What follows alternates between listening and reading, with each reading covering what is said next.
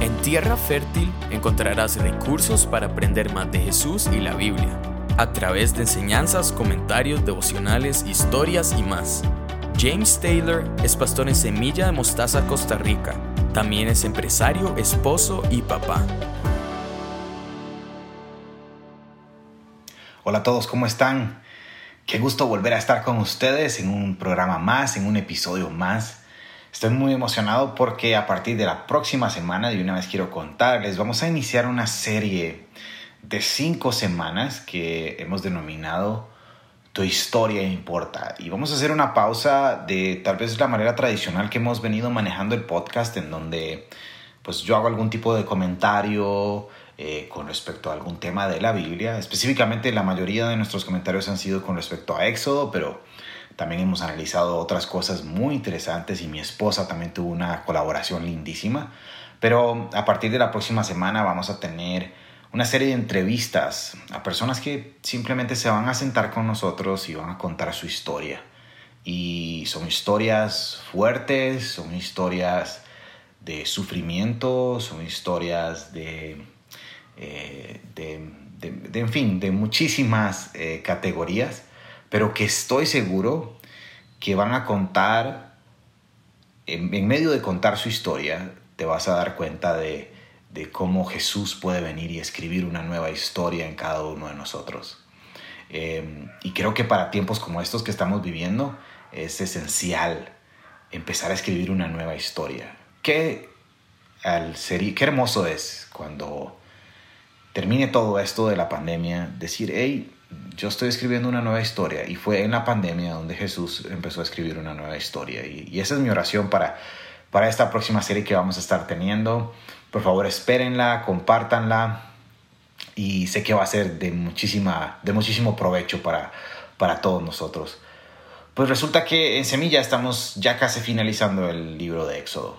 Qué librazo este libro de que, que la mayoría de nosotros durante mucho tiempo lo, lo lo, lo, conoce por la película de Charlton Heston y quedaba en Semana Santa eh, y veíamos cómo Dios le daba las tablas de la ley, bueno, lo sacaba de Egipto, las plagas, obviamente cuando cruzan el mar y el mar se parte a la mitad y el pueblo pasa, pero eh, el libro de Éxodo está lleno de tanta riqueza. Hemos estado pasando unos últimos capítulos en estos detalles del lugar de reunión, de la tienda de reunión, del tabernáculo, del santuario, donde la presencia de Dios iba a bajar del monte a estar cercano con las personas, a estar junto con las personas. Si no has escuchado nuestro episodio del Dios cercano, es esencial donde hablamos de esto.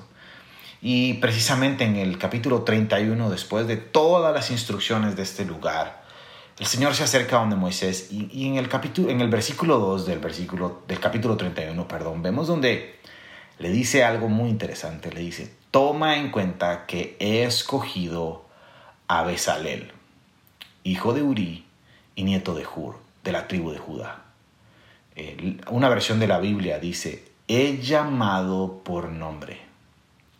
Y dice el versículo 3, y lo he llenado del Espíritu de Dios, de sabiduría, de inteligencia y de capacidad creativa para hacer trabajos artísticos en oro, plata, bronce, para cortar y engastar piedras preciosas, para hacer tallados en madera y para realizar toda clase de artesanías. Y entonces se acabaron las instrucciones, ya los planos, por decirlo así, de todo lo que hay que construir están listos Ahora ocupamos que alguien venga y lidere este trabajo práctico de carpintería, de construcción, de, guiar a un grupo de personas talentosas. Y me encanta cómo Dios lo describe. Primero dice, lo he llamado por nombre y lo he llenado del Espíritu de Dios. Y me encanta esto, lo he llenado del Espíritu de Dios, de sabiduría, inteligencia y capacidad creativa. Tiempos como estos en que estamos viviendo yo considero que es esencial, primero que todos nosotros recordemos algo, que Jesús nos llama por su nombre, por nuestro nombre, y que nos llama por nuestro nombre y nos da una función, y nos quiere poner en una función práctica dentro de su iglesia.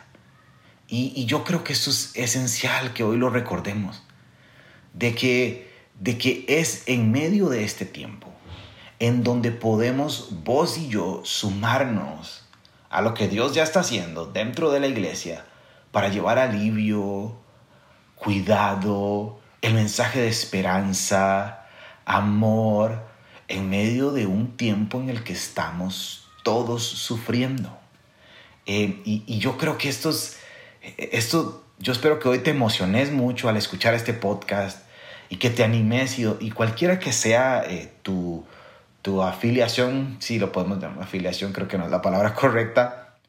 En fin, donde sea que vos estés sirviendo, por decirlo así, o siendo parte de una comunidad de fe, esa era la palabra que quería escuchar, perdón por el, decir, por el, perdón por el enredo, donde quiera que estés, inclusive si no perteneces a una, a comunidad de fe, hoy te quiero retar a que, te, a que busques una y que te sumes a lo que Dios está haciendo. Pablo dice que la iglesia, Él es el estandarte de Dios, el estandarte de la verdad. Y la oportunidad que Dios nos está dando ahorita como iglesia de sumarnos.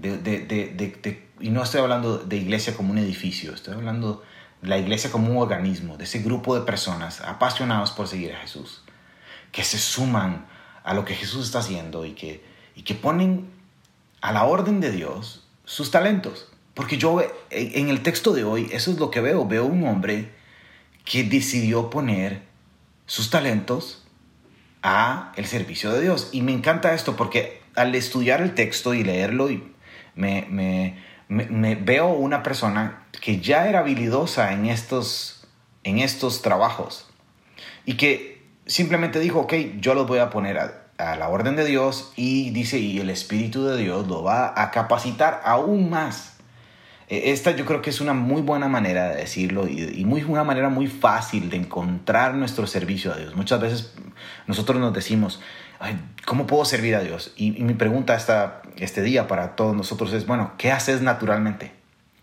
Todos tenemos talentos, hacemos algo naturalmente. Y entonces cuando nosotros entregamos y ofrecemos a Dios y consagramos a Dios lo que hacemos naturalmente, es donde Dios agarra nuestros talentos para hacer cosas sobrenaturales. Y las cosas sobrenaturales que Dios hace, Él es el encargado de hacerlas, dar esa capacidad adicional creativa, dar esa inteligencia, eso para, para justo en el momento necesario hacer las cosas, es cuando yo dedico mis talentos a Dios. Pregunta esta, este día, ¿estás dedicando tus talentos a Dios? Y, en nuestro texto también continúa con esta y, menciona a otra persona. Eh, después de mencionar a Besalel, eh, dice, y asignado el versículo 6, dice, a un ayudante que se llama Aholiab. Y, y esta persona iba a ser el segundo. Esta persona iba a ser el ayudante. Esta persona iba a seguir las órdenes de eh, Besalel, iba a escuchar atentamente eh, si Besalel decía, ocupo eh, que consigas esto, lo iba a hacer. Eh, si, y, si, ocupo que organices a estas personas para ir y hacer toda esta tarea titánica que tenemos, porque era construir la tienda de reunión, el arca del pacto, el propiciatorio, en fin, un montón de cosas que ya vimos, que tenían que hacerlas con detalle, bien hechas, hechas con excelencia, y este, este personaje, Aholiab, iba a ser el ayudante. Y mi segunda reflexión para el día de hoy es, cuando ponemos nuestros talentos a Dios, tenemos que tener una actitud, y es una actitud de ayudante. Es una actitud de segundo. Es una actitud de que no se trata de mí, sino que se trata todo de Dios. Que no se trata de yo, de yo realizar mis sueños, sino cumplir los sueños de Dios. Y sí, Dios no tiene sueños, es un ejemplo, ¿verdad? Si sale algún teólogo ahí que está escuchando eso, obviamente Dios no tiene sueños. Pero es donde yo todo, lo, todo mi anhelo es Dios primero y yo segundo. Siempre Dios, siempre primero Jesús. Hacer lucir a Jesús, darle toda la gloria a Dios. Que yo sea, ya sea que yo haga una tarea pequeña o una tarea grande, que no veo esas categorías, pero bueno, pongámoslas así eh, porque yo creo que todo lo que hacemos, si lo hacemos para la gloria de Dios, es útil y es necesario y es urgente especialmente para tiempos como estos, para estos momentos que estamos viviendo. Em, a nadie le gusta ser segundo. Todo el mundo quiere ser primero. El segundo nadie se acuerda y si no que lo diga la Liga Deportiva Alajuelense que ha sido segundo muchas veces durante los últimos seis años. Un saludo a los liguistas por aquello. Eh, y obviamente yo soy morado. Em, pero a nadie le gusta ser segundo. Pero no hay nada más tuanis, como decimos aquí en Costa Rica, que ser el segundo detrás de Dios. Es más, es necesario. Es urgente tener esa actitud de segundo. Porque así yo aprendo a seguir órdenes. Porque así yo aprendo a dar los pasos correctos. Porque así me evito ese montón de dolores de cabeza. De cuando yo en mi emoción, en mis sueños, en mis ideas, en la manera en que yo creo que se tienen que hacer las cosas, empieza la rivalidad. Es que yo lo haría diferente. Yo lo haría diferente a esa persona. Yo además yo lo haría mejor. Yo sería un mejor expositor, yo sería un mejor músico, yo lo podría hacer mucho mejor que esa otra persona. Pero cuando yo vengo y lo pongo al servicio de Dios, uff, qué diferentes que son las cosas. Son muchas las historias de personas que siendo segundos, el Señor los ubicó exactamente en el momento, en el lugar donde deberían de estar y, están haciendo una función preciosa dentro de la iglesia. Tengamos actitud de segundo. Eh, es necesario, todos tenemos que ser ayudante. Y muchas veces, muchas veces, ser el segundo implica, implica tener más fe que, que la persona que estoy liderando. Porque también quiero aclarar, cuando digo que soy segundo, es que muchas veces yo voy a tener una función simplemente de apoyar, ya sea un pastor, eh, un predicador, alguien dentro de, una comunidad de fe que yo tengo que venir y apoyar y, ser el segundo y ser el impulsador. Y muchas veces ese ayudante tiene que ser, tiene que tener mucho más fe, tiene que tener mucho más fe que la persona que está de primero, por decirlo así. Eh, hay, una historia en la Biblia que, de estos tres amigos que llevan a este, a este amigo inválido a, delante de Jesús. Y, definitivamente el protagonista de, esto es, es la, de la historia, por decirlo así, es este hombre inválido. Y, Jesús se vuelve y le habla, habla con él. Me encanta porque primero le perdona sus pecados y después le dice algo muy interesante. Le dice, la fe de tus amigos te ha sanado. Y los amigos simplemente ayudaron. Los amigos simplemente fueron el ayudante que tuvieron la fe para meter a su amigo por el techo de esta casa y llevarlo a los pies del maestro para que lo sanara. La actitud de segundo es necesario. Y la actitud de segundo trae muchos, mucha, una recompensa increíble. Y muchas veces tenemos que tener más fe que el primero, por decirlo así el, capítulo termina con, un contraste que de primera entrada leerlo puedes tal vez decís, bueno, ¿de qué se trata esto? Y es donde, donde Dios le recuerda a Moisés que le, que le diga a los israelitas y lo repite vez tras vez tras vez tras vez. Ahí lo puedes leer en el capítulo 31 del 12 al 18, versículos 12 al 18, en donde Dios le dice, observen el sábado, es una señal eterna entre el pueblo de Israel y yo. Solamente el pueblo de Israel, esto es importante, es el pueblo de Israel. Esta señal del pueblo de Israel era que iban a respetar el sábado, que iban a descansar, que iban a descansar en Dios y, que iban a observarlo y eso. Es una insistencia en este, en este descanso y él dice, bueno, yo también descansé. Yo también descansé. Dios les dice, si yo, yo en el séptimo día yo hice el día de reposo, así que conságralo al Señor. y, aquí hay la última lección. Es cuando yo pongo mis talentos, es cuando yo tengo actitud de segundo, que nunca se me olvide descansar en Dios. Y aquí yo veo una relación directa. Esta, no puedo descansar en Dios si no estoy haciendo lo que Dios me está pidiendo. Cuando yo vengo y ah, invierto mi tiempo, mi talento, mi tesoro en Dios y me sumo a lo que Jesús está haciendo, es donde verdaderamente yo puedo encontrar el descanso. Es donde yo, yo tengo que asegurarme de dedicar ese momento para no tanto hacer para Dios, sino estar con Dios. Es donde tal vez tengo que recordar las palabras del Maestro, donde dice, vengan a mí todos los que están cansados y trabajados, que yo los haré descansar. Para el pueblo de Israel, esa era una señal del pacto. Era muy importante observar el día de descanso. Pero cuando Jesús estuvo aquí en la tierra, Jesús dijo, yo soy el descanso. Vengan a mí, yo soy el descanso. Tal vez hoy, en medio de la pandemia, en medio de este tiempo difícil, te está, te está costando encontrar descanso.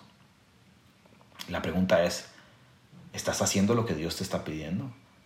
¿Has consagrado tus talentos a Dios? ¿Se los has entregado? ¿Te estás sumando a la iglesia de Dios en medio de este tiempo para ser estandarte y baluarte de la verdad, para llevar el mensaje de salvación, para llevar la ayuda, para hacer las manos, los pies, los brazos, eh, eh, la fuerza de Dios? Es la iglesia, somos vos y yo. A mí me encanta recordar esto, esta posición de la iglesia el servir a Dios aquí en la tierra, hasta los ángeles se lo desean. Y vos y yo nos podemos sumar a esto y encontrar verdadero descanso. Ir al final del día, descansar en Dios. Ir el domingo o a la reunión entre semana, virtual obviamente, y verdaderamente descansar en Dios. Así que esa es mi oración para vos y para mí esta, este día.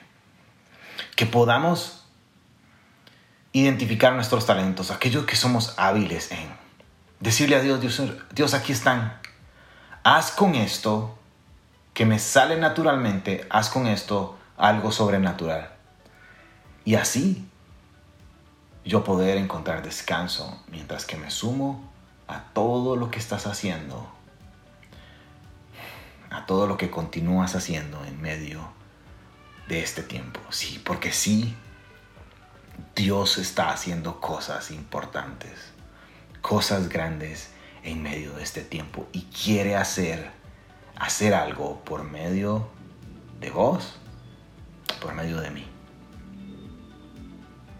Que este texto que hoy hemos observado encuentre tierra fértil en nuestros corazones y que de ahí un árbol plantado junto a las aguas, que a su tiempo da fruto, que su hoja no cae y que da un fruto, un fruto que perdure.